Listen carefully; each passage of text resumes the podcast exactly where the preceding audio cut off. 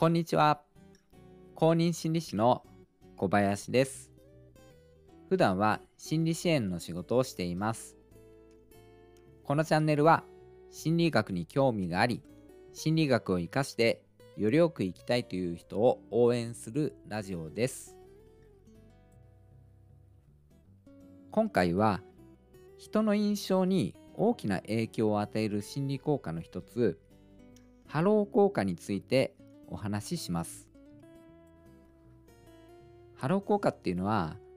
よく知られている心理学用語なのでもしかするとご存知かもしれません。対人面において自分をよく見せる効果がありますので改めて説明していきたいと思います。それでは本編をお聴きください。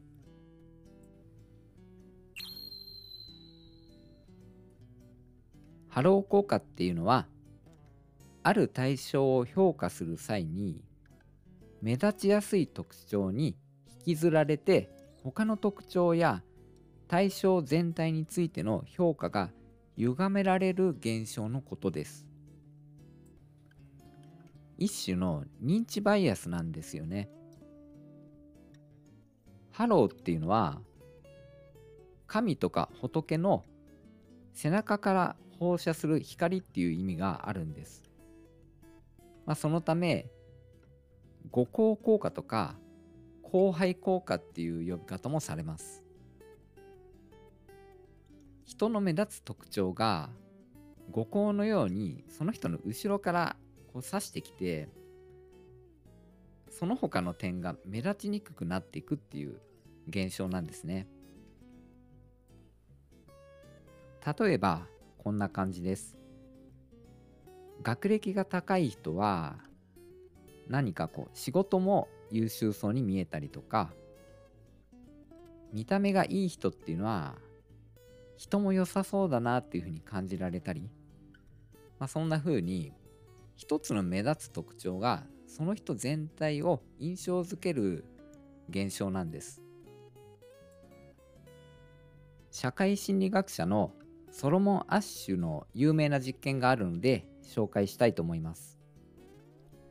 その実験っていうのは2人の人物を仮定したんですよね人物 A と人物 B なんですけれどもその2人の人物に関する性格の特徴を列挙した紙を被験者に見せたんです。ほぼ同じなんですね。例えば知的であるとか勤勉であるみたいなそういう性格特徴が列挙されてるんですけれども人物 A と人物 B の違いはこれだけだったんです。人物 A には温かいっていう性格が入っていて人物 B には冷たいっていう性格が入っていたんですたったこれだけなんですけれどもそうしたらですね被験者は人物 A の方を温かいが入ってる方ですね A の方を肯定的に捉えて冷たいが入っている人物 B の方を否定的な人物であるっていうふうに評価したんですこれっていうのは一つの特徴が中心に働いて全体の人物像を印象づけるっていう例なんですよね。ハロー効果にはポジティブハローとネガティブハローっていうものがあります。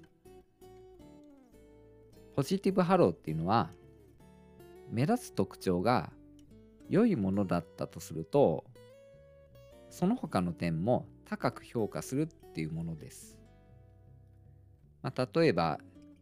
プレゼンテーションが上手だから、なんとなく他の仕事も優秀そうだな、他の仕事もできそうだなっていうふうに見えるみたいなものですよね。反対に、ネガティブハローっていうのは、目立つ特徴の印象が悪いと、その他の点も低く評価するっていうことなんです。例としては、例えば自信がなさそうな発言が多いからといってなんか他の仕事のいろんな面でも能力低いんじゃないかなっていうふうに見てしまうそんなことですよね。ハロー効果っていうのは人の印象に大きな影響を与えるものですから、まあ、できれば対人面でも有効に活用したいものですよね。そのためにこの2つを心がけるといいかなと思います。一つは自分の長所に磨きをかけるということですね。もう一つは身だしなみを整えて見た目を良くすることですね。私たちっていうのは長所もあれば短所もありますよね。すべての面において完璧でいるっていうのは無理じゃないですか。短所を改善することに努力を費やすよりも長所とか得意なことをさらに伸ばす方が前向きに取り組めますよね。自分の短所を書き消すぐらいに長所を磨いていけばいいんじゃないかなと思います。もう一つの身だしなみの方ですね。生まれ持ったルックスを変えるのってこれも難しいですよね。ですけど身だしなみを整えていくらでも見た目を良くすることってできるじゃないですか。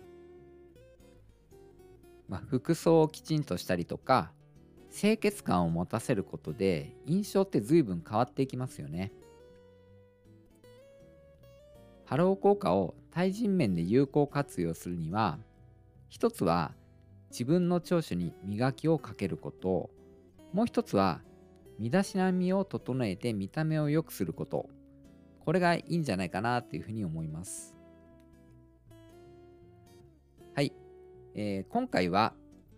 人の印象に大きな影響を与える心理効果の一つハロー効果についてお話しさせていただきました。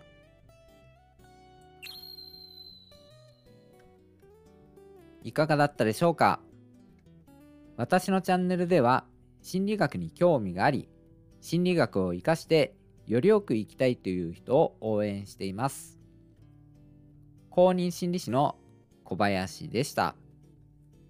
最後までお聴きくださり本当にありがとうございました。